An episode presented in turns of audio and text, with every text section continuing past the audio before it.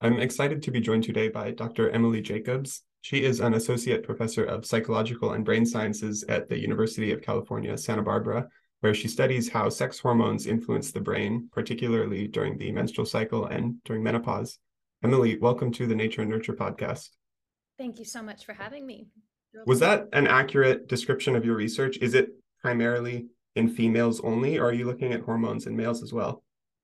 Yeah, no, we do males as well. Um, we study the effects of endocrine aging on the human brain, uh, and that includes males and females. So, um, one of the biggest initiatives right now in my lab is um, thinking about the midlife period and the changes in the brain that happen really sort of early in the traditional aging process. And we have all genders and sexes. So, so menopause is something that most people have heard of. You mentioned off camera andropause, which I guess is an androgen based male equivalent. I've never heard of that before. Could could you explain?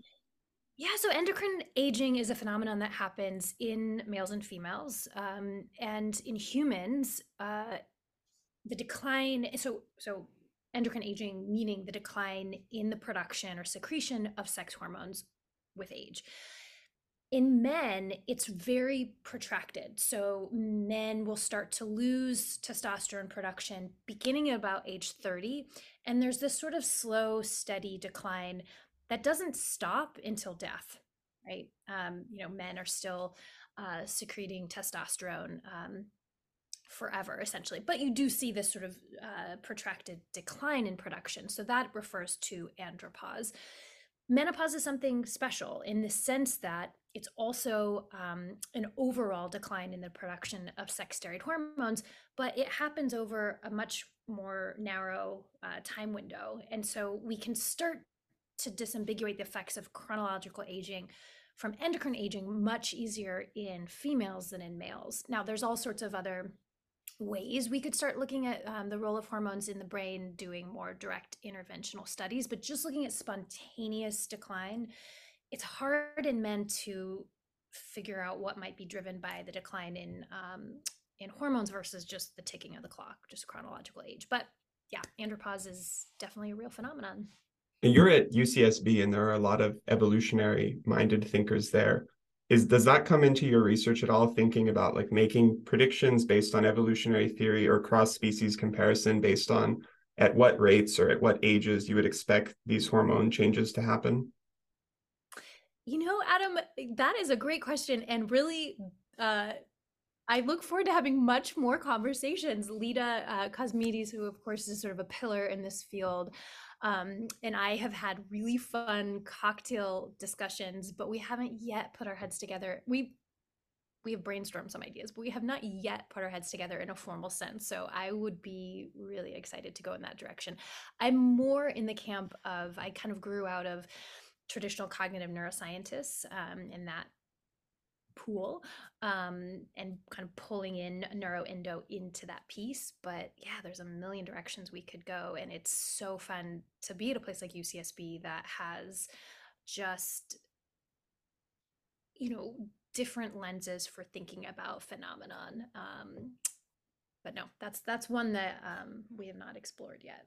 So the first line of your research bio is the brain is an endocrine organ, which is absolutely true. But in I didn't really learn that until I started doing hormones research myself. Like in traditional cognitive neuroscience, I guess more of the focus is just on on these other non-hormone based changes, whether that's uh, like genetic or experience driven uh, neuroplasticity type stuff. Much less focus on the brain as an endocrine organ. Hmm.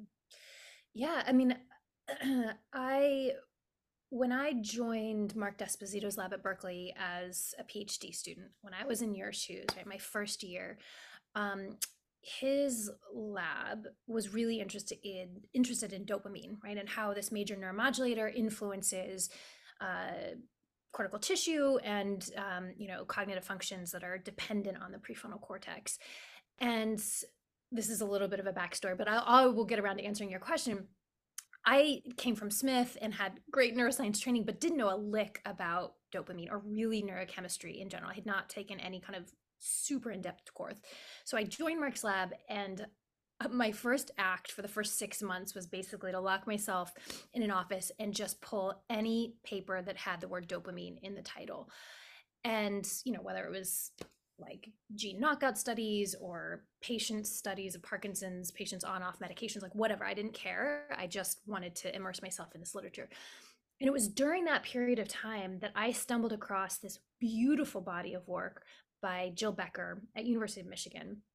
And she this was work emanating from the 90s and she had published just a series of beautiful studies both in vitro and vivo but the central takeaway was that um, endogenous fluctuations in the sex steroid hormone estradiol estradiol being the major form of estrogen in most mammals that these endogenous fluctuations um, can can provoke or stimulate or potentiate dopamine release in the mammalian brain. She was working in rodents.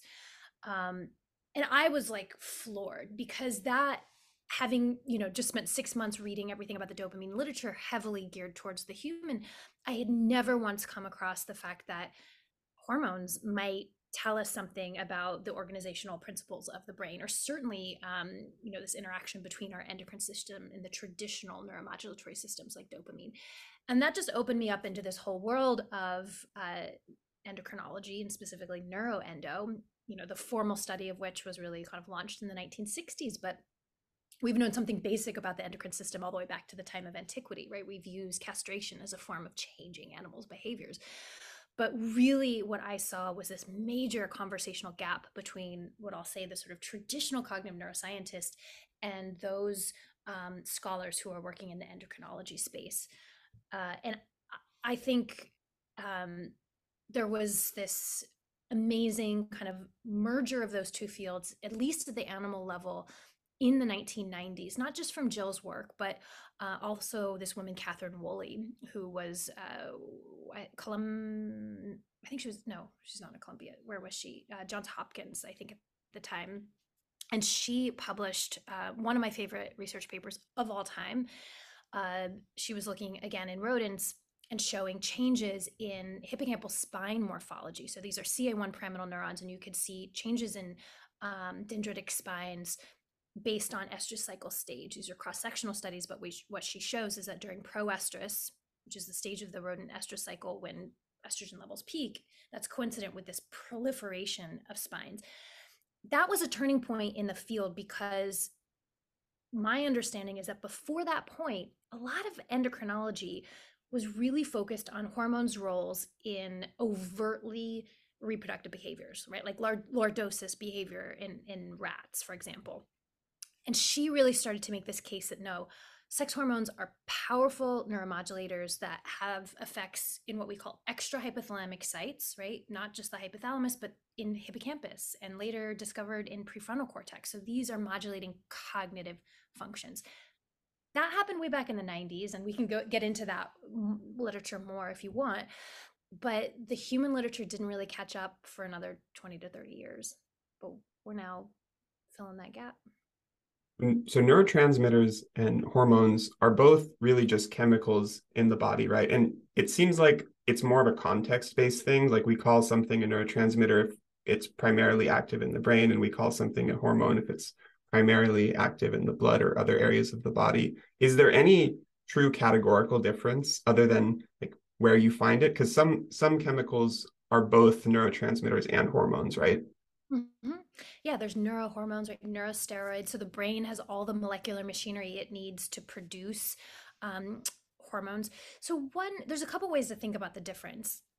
Um, you know, one is just the distance in which these different uh, chemicals act. So with traditional neurotransmitters or neuromodulators, it's you know they might get packaged in vesicles and, and diffuse you know exocytosed into the um, synaptic space and then they'll diffuse across like a 20 to 30 nanometer synaptic cleft and then they bind to receptors that are like right there kind of primed um, to receive it hormones are acting over much larger distances, right? Like one to two meters. They they use their circulatory system as the superhighway, so they're going everywhere your blood goes, and the magic becomes the distribution pattern of where those hormone receptors are expressed. Um, and but but they are also, you know, some hormones can be packaged in vesicles just like a neurotransmitter. Others, like steroid hormones, can't because they're lipophilic. Um, but I would say the major distinction is really just thinking about the specificity and the the the uh, sort of uh, duration in which, not duration, but the, the um, distance in which these uh, chemicals are um, able to travel. And what about pheromones? Is that the same thing but transmitted through air? Yeah, you know, okay, so here's the thing.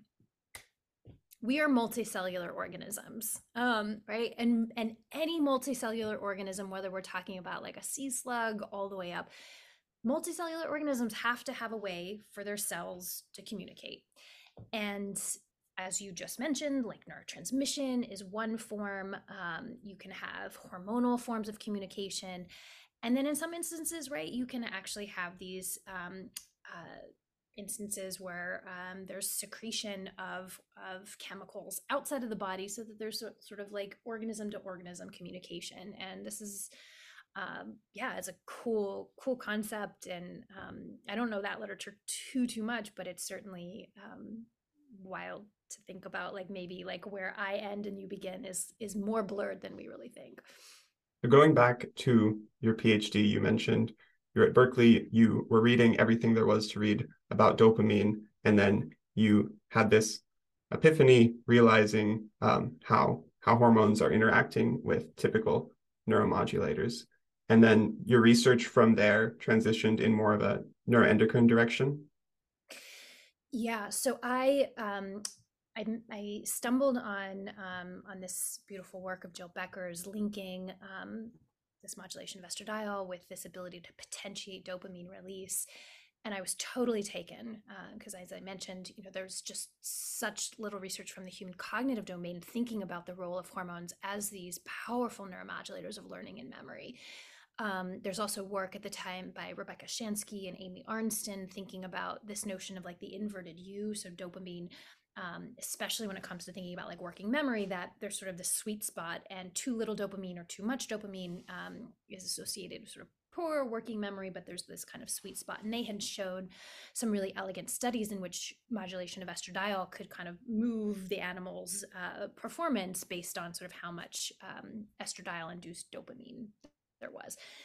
I won't get into the weeds except to say that I basically took that uh, preclinical uh, finding and just translated it into humans to say like can we see the same thing across taxa uh, and sure enough um, we did i mean it was a it was in mm-hmm. retrospect mm-hmm. a very risky thesis um, but we found this evidence of estradiol modulation of dopamine dependent cognitive functions and that really convinced me that this is probably a real phenomenon that um, sure enough these steroid hormones deserve much more attention than they have traditionally been given in cogneuro and so i just continued to kind of chase that thread. When you say uh, modulation does this mean that you're looking at natural endogenous hormone levels and then just somehow able to trace the function to the brain or are you doing something more like uh, control trial where you have a placebo group and a drug group and in the drug group you administer hormones and then you look for differences between groups yeah so we can gather the you know we can f- build this evidence from a lot of different methodological um, techniques so that early study was looking at just endogenous changes within women. So this was a, um, a study that followed women at two different points in their cycle under uh, low estradiol and high estradiol conditions and seeing sort of uh, differences in um, prefrontal cortical function. And there was another twist in there that had to do with genetics that I won't get into. Um, in the studies that we now run, we do pharmacological manipulation. So uh, here's a little neuroendo for for I guess the the listeners. Um, your brain controls the production of gonadal hormones and it does so through um, this hypothalamic pituitary gonadal or HPG axis. So a lot of people have heard of like the HPA stress axis. Well, there's a parallel axis for um, regulating the production of gonadal hormones, so testes in men and um, ovaries in in uh, women. And so the hypothalamus has um, about 1500 to 2000 neurons that really guide this this axis. These are gonadotropin releasing hormones or GnRH neurons.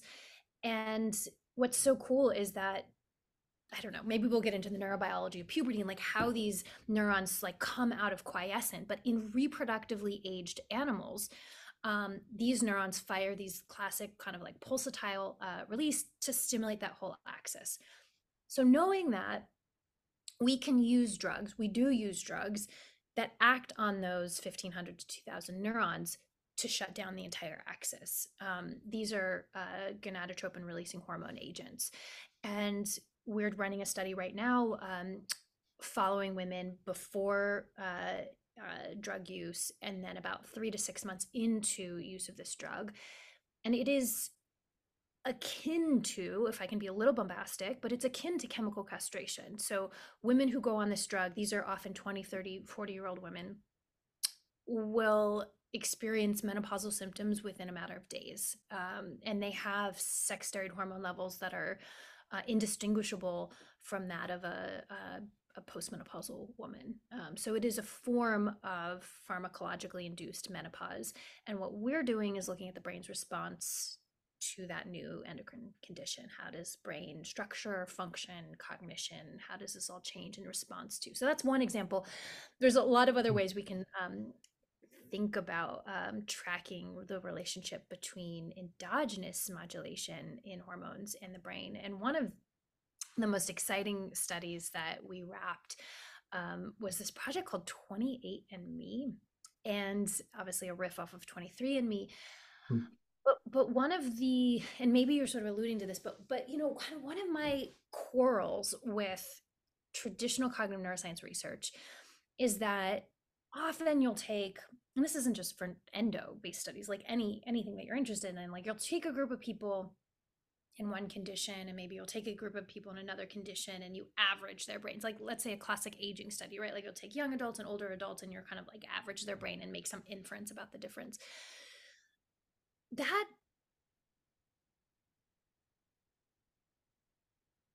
thinking about how variation in hormones might affect variation in some aspect of the brain because a, a central feature of the mammalian endocrine system is that hormone secretion varies over time, right? There's these sort of classic ebbs mm-hmm. and flows of hormone production. And no doubt it's the delta that matters a lot more than the relative concentration. So if you just take like a canonical menstrual cycle, you're going to see an eightfold increase in estradiol during around the ovulatory period. You're going to see an 80 fold increase in progesterone throughout much of the luteal phase.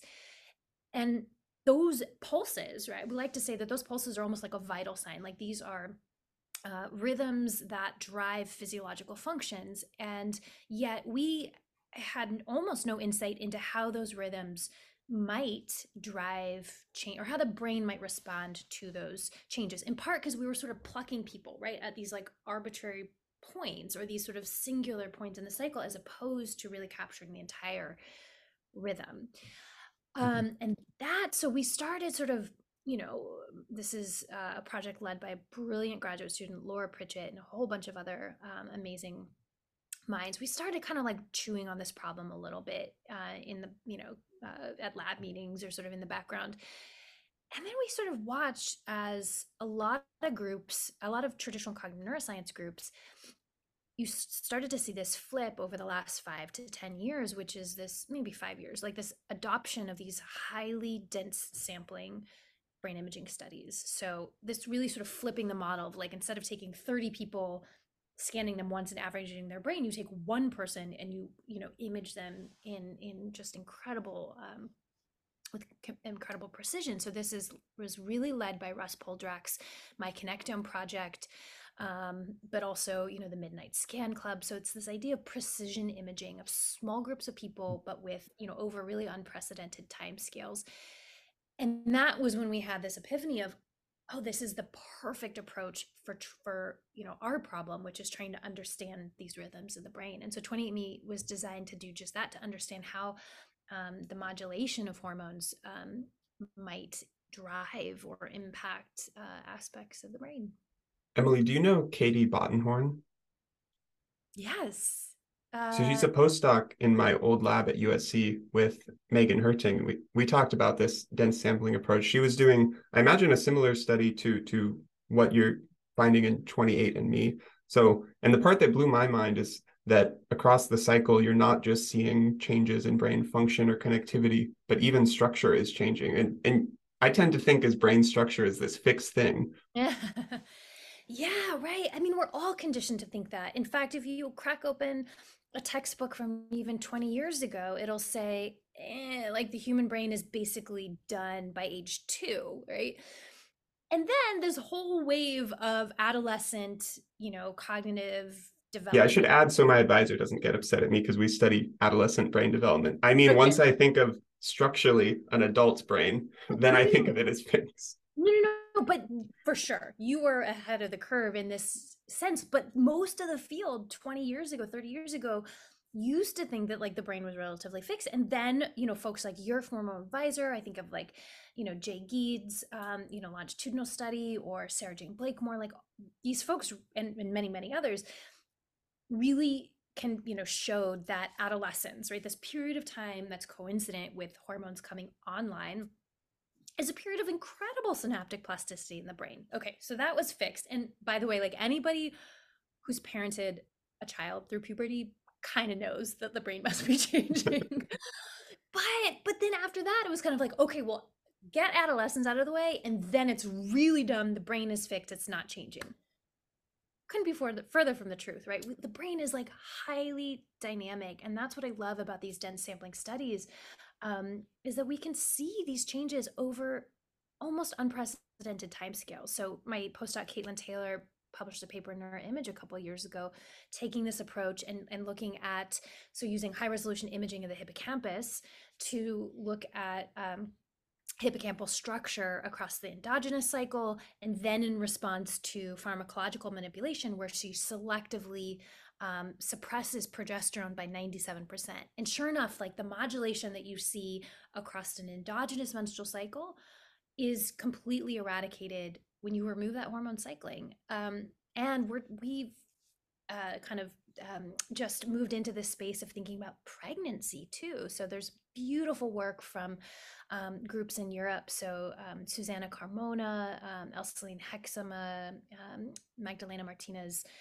um, showing that pregnancy is again this period of just incredible and dynamic plasticity, both in structure and in function. Um, and we're applying some of those precision imaging lens uh, right now to track how the brain responds to these just, you know, amazing um, you know changes is if you think about the hormone changes that occur across the cycle that is but a blip on the radar of um, the magnitudes of changes that happen across the gestational window. And sure enough the brain uh, is changing. These hormones are guiding i think right what we're seeing is that the hormones are guiding the, the plasticity and structural remodeling of the human brain over this time course and it's doing so with good reason right? You mentioned sort of what are the evolutionary functions of these hormonal signals. Well here's the most obvious one. When estrogen progesterone levels surge across the 40 week period and then drop precipitously at delivery we can track changes in um, you know default mode network um, so really sort of across the brain. And no doubt these changes are part of what are guiding these behavioral changes that um, help the new parent um, parent for the first time. If you've ever had a dog who's given birth, um, you've witnessed this, right? So you might have had like the most docile, kind creature. And then all of a sudden, if she gets pregnant, like a couple days before birth, she'll start to dig a nest right? This could be an unusual behavior for her. She'll start to dig a nest, she'll she'll deliver. And then if there's some kind of intruder, whether it's an animal she's seen before or somebody else, like she can show display signs of maternal aggression, right? For a previously completely docile animal. This is the role of hormones, right? Like it's it's really helping the animal um, you know, care give and respond to this new situation it's really interesting seeing those behavioral findings dovetail with the neurobiology that you're describing because I was completely exposed to endocrinology research from psychology at first. So, you know, the classic findings of like testosterone being linked to aggression or oxytocin, the love hormone, and all this stuff, but definitely missing the piece of the neurobiological why or what is actually happening here. yeah. Now, in Um, your own research, when you're finding these structural or functional brain changes, is it always associated with some cognitive task, or is it like mapping out the basic what and then maybe why questions to be asked later? Yeah, you know, if we kind of divvy this up into the ultimate versus proximate questions, right? Ultimate being the like why and the proximate being the how. We're my lab is definitely more deeply our center of gravity is more into the to the how to then help us move into the why. Um so we do there are situations in which we are really interested in potential cognitive changes. For example, across the menopausal window, we can see pretty consistent changes in aspects of verbal episodic memory. Um, so things like a list learning task or face name associative memory tasks and across different cohorts um, and pretty diverse cohorts. Like that's a pretty consistent finding, which is that these abilities show a modest but statistically significant and consistent decline from in postmenopause relative to pre and perimenopause. Um, which is to say that that that's a pretty specific effect when we think about endocrine aging um, there's other domains like uh, working memory that don't show consistent um, changes or selective attention but probably episodic memory or even aspects of spatial navigation um, appear to be changing over this period of time um, so yeah, we, we explore those um, behavioral endpoints um, at times and then ask what are the neurobiological mechanisms that lead to those. And other times we're just interested in like how are hormones coming in and sculpting the brain and then can that give us insight into what the adaptive functions of those changes might be. There are these why questions for the neurobiological how that you're describing. And then there are sort of meta why questions. You had a TED talk where you talk about um, kind of the history of neuroendocrine research and, and sex and gender bias that happens there. Like historically, most research, especially animal research, was only focused on males. And then even when focused on females, maybe it's more centered on puberty and menstruation starting, but less so later in life and focusing on menopause and these age related changes in endocrine function over the long term. Uh, could we introduce some of the history there, fill in those gaps? Yeah, yeah, sure. Um, so this is, you know, literally my soapbox point, I guess you could say at this point, which is just this interesting question of why is it that women's health is arguably 20 years behind where it should be? And I think this is where you have to think about kind of the intersection between um, you know the status of women in STEM and the status of women's health research. And I think those are concurrent phenomenon um, you know, as well as connected ones. Those are not just existing in parallel; they're really kind of informing one another. And what I mean by that is that, you know, if you if you sample uh, current tenured um, professors in neuroscience, you'll find that about eighty percent of them are men. Um, just to you know to stave off any criticism i'm not suggesting there should be less men. I'm just suggesting as this conversation continues that maybe there's a real argument that there should be more women right? Um i think that that uh lack of representation impacts the nature of the questions that we ask. Uh for example um you know there is a sort of now classic finding from a group in berkeley uh, this is uh, Annaliese Beery Irv Zucker, um, who kind of started talking to colleagues and noticed that, hey, is everybody else relying on male animals in preclinical research? Because we're kind of noticing this local pattern. And sure enough, so Annaliese led this um, survey where she goes into 10 different fields and takes, um, you know, some number of the top journals in those fields and just flips through the methods section and asks what was the sex of the animal used in that research um, you know looking back um, historically. And overwhelmingly she observes that these this preclinical research so in in um, in animals is relying almost exclusively on male animals. And the biggest offenders uh, were neuroscience immunology and pharmacology right arguably like three fields that could have a tremendous impact in in human health um, so there's this, so she kind of quantify the sex bias in basic science um, And you might add, you know, I think this is a phenomenon that the public probably is not aware of, but it is true and it's been true for 50 or more years. And here's the rub that sex bias in basic science is impacting human health. And it's probably doing so in ways we don't even fully understand. Um, so, for example, we know that um, most of the drugs that are pulled from uh, the market by the FDA are done so because they have adverse effects in women. Presumably, these are effects that would have been, uh, you know, discovered had that early preclinical testing included both sexes. So that's one example of, um, you know, I think these biases that can happen, and I think it's interesting that, you know, here was this woman, Annaliese, um, who noticed this uh, issue, and it, you know, got splattered across major news headlines. There was Nature and Science editorials, and it led to this kind of renaissance. So janine Clayton, as the director of the Office of Research on Women's Health, um, really pushed hard for this SAB, sex as a biological variable, um, policy change, setting the you know new standards for any NIH proposal. And I think it's not lost on me, and hopefully it's not lost on the audience that here were two women in positions of power that noticed this bias and did something about it. And this bias had been going on for 50 years, right?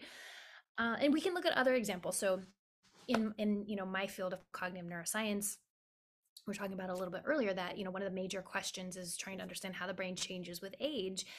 And like writ large, the vast majority of studies are focused on this model of thinking about enrolling men and women who are 65 years and older and comparing aspects of their like brain chemistry or brain anatomy or brain physiology to young adults usually psych undergraduates, which is a whole other problem, probably.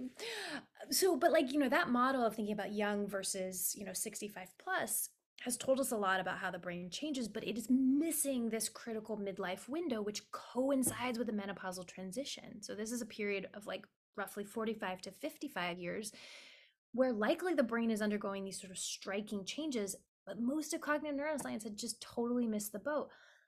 I want to be really clear here.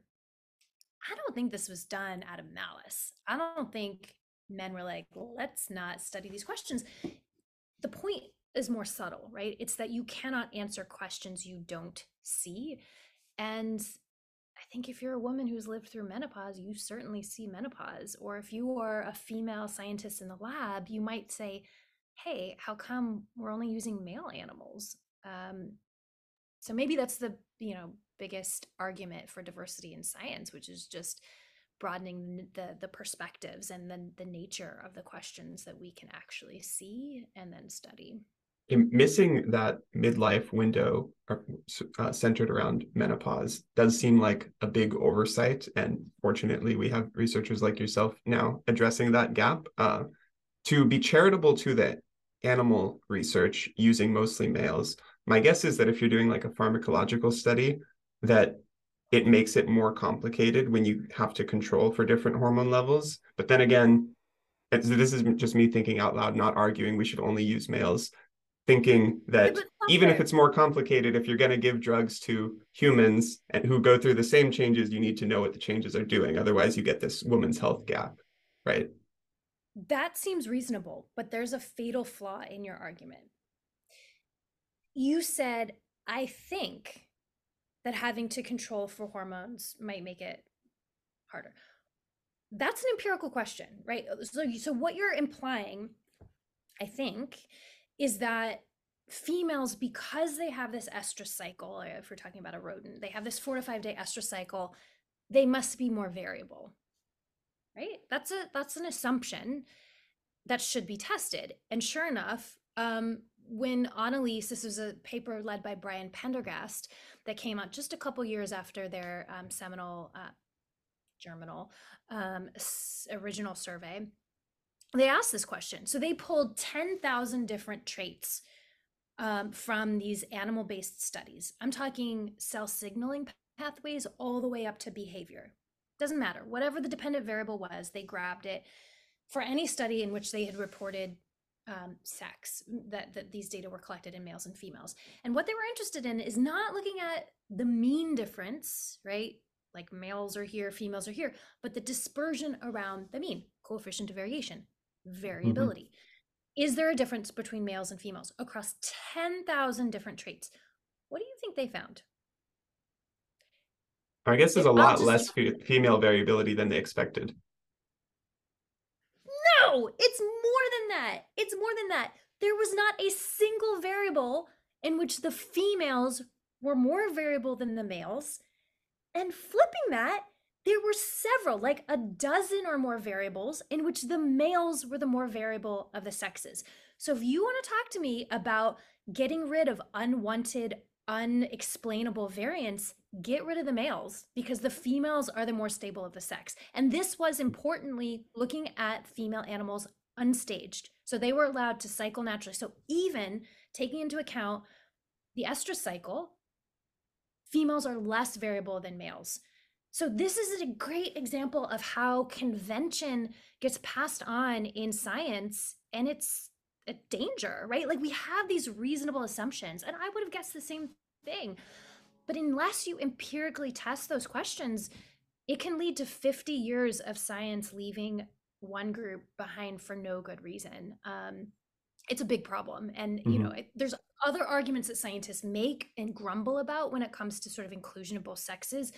Talk about housing cost of per animal per cage per day. We, you know, money is a solvable problem. Um, but I mean, this this myth of variability really has to be eradicated. And for anybody listening in this space, I just, especially you know, being there in Cambridge, um, go look up Becca shansky because she's published some really important thought pieces on this, really uh, arguing against the myth of this. In fact, she and um, oh, I'm blanking on her co-author's name, but she just had one in Nature Neuroscience um, last year, I want to say, um, talking about this myth and talking about the fact that, you know, including women's health as this major sort of driver of the kinds of question we ask is going to take a global shift in science culture because mm-hmm. these sorts of myths are so deeply ingrained. Um, now that I'm taking a moment to think about this variability hypothesis, it's reminding me of some other evolutionary theory that goes in the other, other direction that does in fact predict that males tend to have more variability. And maybe that has something to do with like more of a high risk, high reward strategy where like, you know, sperm is relatively cheap, eggs are relatively costly, and there's more investment, especially in mammals where you have to go through pregnancy and all this stuff. So then that could lead you to the opposite conclusion then. Like if we want more robust findings, why not go heavily in the female direction? And this could be related to another assumption that I have that maybe you can slash down. Uh, so when I'm thinking about brain development very early, like prenatally, there's this assumption that like the female brain and body is sort of the default human blank slate, and then it's androgens that virilize that, and it starts to take on more male characteristics. That's been sort of a background assumption for me in thinking about the effects of testosterone on early brain development. Do you think that I should work against that? I think that's a strong and dominant and still in the textbooks theory. So I'm not going to say that it's that testosterone and or androgens in general, whether you're talking about Mullerian inhibitory hormone plus androgens, you know, guiding all aspects of sexual differentiation. Those are clearly really important drivers. But I think as the science emerges, we now realize that there's all kinds of factors that are necessary for the sexual differentiation leading to the female direction too. That it's sure in very specific senses, in some cases, the mere absence of testosterone will lead to the production of like, you know, certain secondary sexual characteristics or sex organ production or whatever. But there's also real cases as the science emerges that you need specific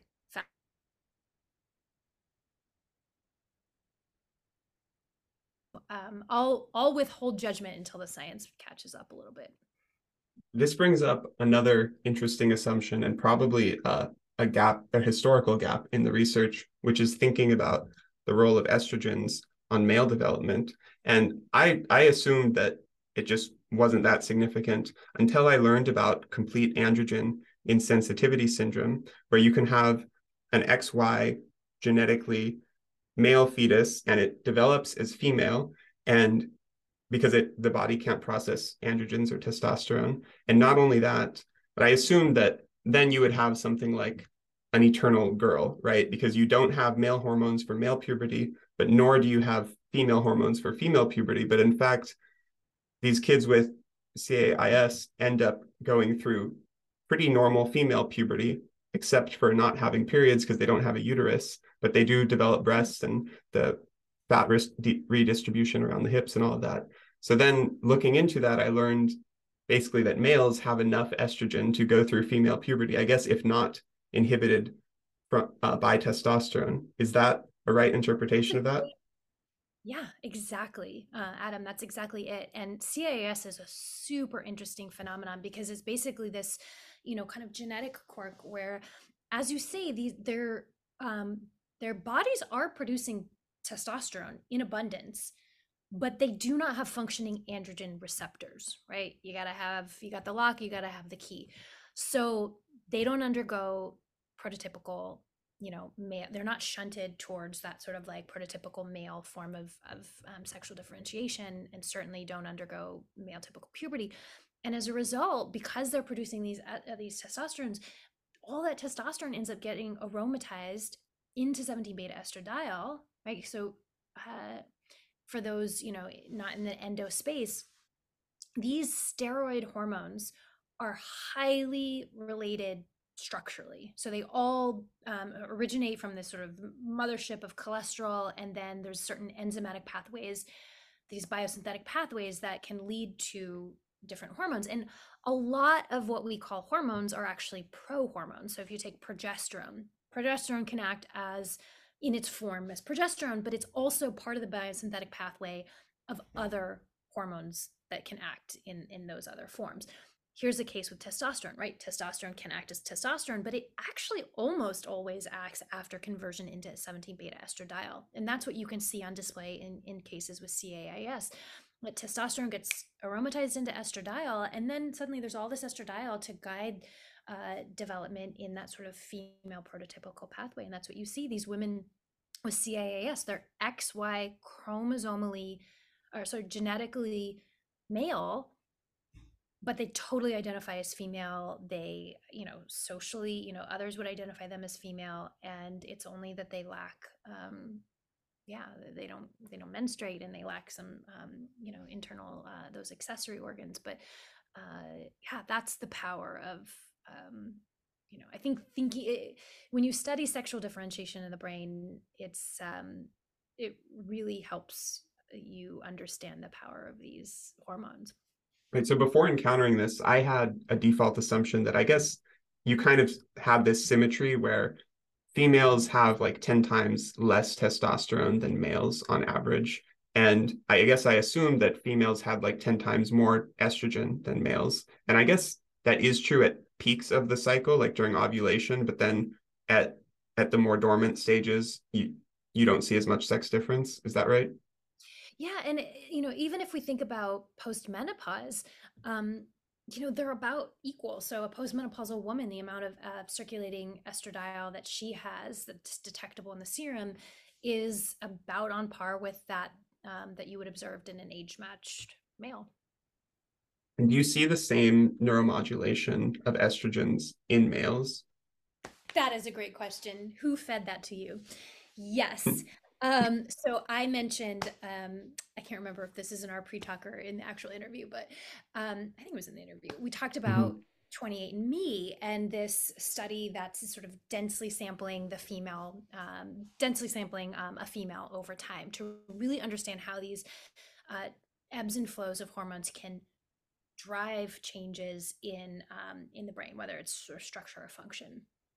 And sure enough, we see these sort of rapid uh, changes coincident with these sort of ebbs and flows of hormones. We, you know, I'm going to admit a bias here. My lab cares a lot about women's brain health. So a lot of our questions are oriented in that way. But we didn't, you know, after the 28andMe paper came out, we were sort of left like, ooh, we don't want to give the wrong impression that females are uh, you know, the only ones that should be thinking about these ebbs and flows of hormones because that couldn't be for, further from the truth. And while we know that like maybe the public would take that that finding and think this contributes to this myth of greater variability or what have you. So we followed 28andMe up with uh, a paper that's just about to be submitted uh, called 28 and He. And this time we took a densely sampled male, so the same pre- sort of precision imaging um, approach, but we're following a male over every 12 to 24 hours. Um, so AM to PM, so looking at that kind of diurnal cycle, uh, as we know, there's peak production of testosterone and cortisol, and at least in our case, estradiol uh, in the male, and then that production drops anywhere between 40 to 60%, depending on the hormone, in the PM. And so we did this super time lock study where this uh, densely sampled male came in every day, 7 a.m., 7 p.m., and had morning fasting blood draw, MRI scan, and then did it again in the evening. And so that allows us to look at this sort of diurnal variation. And sure enough, um, the magnitude of change. So we see that testosterone and estradiol um, those changes in production are associated with changes in the functional connectome. Um, so measures of coherence across kind of canonical brain networks. And the magnitude of those changes are exactly on par with the magnitude of changes that we saw in the densely sampled woman. The only difference wow. being that, like, in the case of the woman, the accordion was sort of stretched out a little bit because we were looking at changes across, you know, the 30 day or 28 day cycle. And in the male, we were looking really sort of you know, diurnally. But it just goes to show you that these steroid hormones are neuromodulators for both sexes in a really powerful way. How about birth control? Mm, yes. How about birth control? Okay. So birth control is um let's maybe we'll be even more specific. Hormonal contraception, right? So hormonal forms of um, contraception are drugs. Um, this can be patch pill, IUD, um, that are taken for a variety of reasons. Uh, in the name is sort of one of them, which is to control um, conception. I will say that they're used for a lot of other reasons. Endometriosis, right? Controlling the painful periods of that disorder, um, acne, all kinds of things. Um, even in some cases, migraines. Um, Birth control is an interesting question. Hormonal contraceptives are an interesting question because we, as neuroscientists, know very little about their influence on the brain. Um, and I just um, was part of a, a, report that came out a couple weeks ago now in, in, Nature Neuroscience. It's a perspective piece that's really kind of trying to um, set the stage for how neuroscience might do more in this space, but also to not call alarm to the fact that even though we're advocating for more research, it's not to say that we should limit our access to these essential forms of medication. So, just to be clear, mm-hmm. you know, hormonal contraceptions are a critical medication, a critical uh, for a variety of outcomes, and in their capacity to, um, you know, kind of uh, blunt hormone production, they're an interesting way of thinking about the role of hormones in the brain. And I think her, uh, neuroscience could do a lot more to improve our understanding. In the far future, do you think, in the same way, um, you might do a regular checkup with your doctor, that you would be doing these regular brain scans and seeing how that's connecting to your hormones? And like, do do you see some sort of practical implication far down the line where everyone is more informed about like neuroendo? Sure. And I think it starts with um, physicians, right? Uh, so Johns Hopkins survey that came out a while ago says that 80%, that seems to be the magic number these days, but 80% of medical schools um, fail to include menopause in the basic curriculum. And for those that do it's there it's mostly an elective. Uh, so if you need the bumper sticker here it is women's bodies are not an elective um, we need to educate physicians about women's health whether it's menopause menstrual cycle right just neuroendo in general um, and then allow that uh, knowledge to sort of trickle down to the general public we also need more basic science research to inform what matters and what might not. And this is especially true for these questions about the birth control pill or hormonal contraception. Like, you know, there was a study that made waves um, a while back. This is a Skovlund et al. piece from Denmark linking. So they studied the entire female population of Denmark, which you can do when you have electronic medical records. And they link first use of hormonal contraception to subsequent uh, increased rate of major depressive disorder, um, whether that was like ICD 10 codes for depression or filling a prescription for major de- for an antidepressant that you know it, it's not a perfect study but there's you know offers some suggestion that these sort of major forms of hormonal modulation might impact the brain and thus mood or or behavior. Um, but neuroscience hasn't given us like lab-based neuroscience studies really haven't given us the tools to understand who's at risk and who's not. And wouldn't it be wonderful if we could say look for 90% of women out there it's totally fine like go forth young lads and lasses like take these things it's fine but maybe for 10% of women be on extra alert. Um, and we could bake this into the medical system too like we could have providers who say you know what? Uh, we're going to have a three month check in and i'm just going to see like are you feeling blue or are you good to go? Right? Just have these sort of checks and balances so that we can eliminate um, suffering and whilst maintaining our access to these essential forms of medication. But let's understand um, potential side effects so that they can be mitigated. And I'll, maybe I'll just add one more point to that. I think, again, to reiterate, here's a drug that's used for a lot of different reasons. We need it on the market. But for, for individuals who take it purely for contraceptive purposes, maybe it's a ridiculous way of achieving that outcome because and you know we are essentially relying on 1960s science. So the pill was released in the united states in the 1960s and its a, its basic mechanism of action has gone unchanged since then. Why okay here's my final closing thought because i know we're reaching you know we're bumping up against the hour. The beauty of hormones is that they do not have targeted effects. They have all encompassing organizing effects across an animal whether it's organizational in the sense of you know they're sort of literally changing the body over time or activational whatever way like hormones are using your circulatory system as their superhighway they're going everywhere your blood goes they're getting all of these systems to work in synchrony. They can't have targeted effects. So why would we use endocrine manipulation as the way as the lever to pull for contraception because by definition you might be affecting you know the possibility of, of implantation and, and controlling reproductive function you are almost assuredly affecting all of the other receptors in your body that are responsive to these forms of modulation. I'm more excited by like pushing r&d in other directions. So let's think about polina lishko who's working on um, a drug that alters a single protein in sperm doesn't affect the DNA and you know the sort of coding DNA, like just a single protein in sperm to make it swim a little less well. It is as effective as traditional birth as uh, the pill in um, preventing contraception, and it has zero side effects. Wow. Why not right provide that to the market so that women don't have to choose between their brains and their uterus or between getting pregnant and having severe side effects in some women.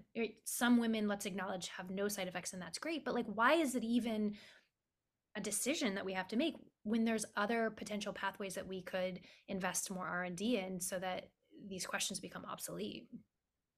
Thank you, Emily, for raising all of these important questions, for mm-hmm. slashing back against some unhealthy assumptions some of us might have had, and for your research.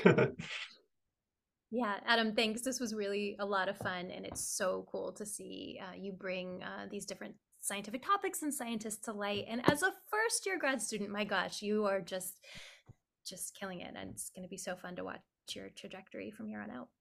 Thank you, Emily.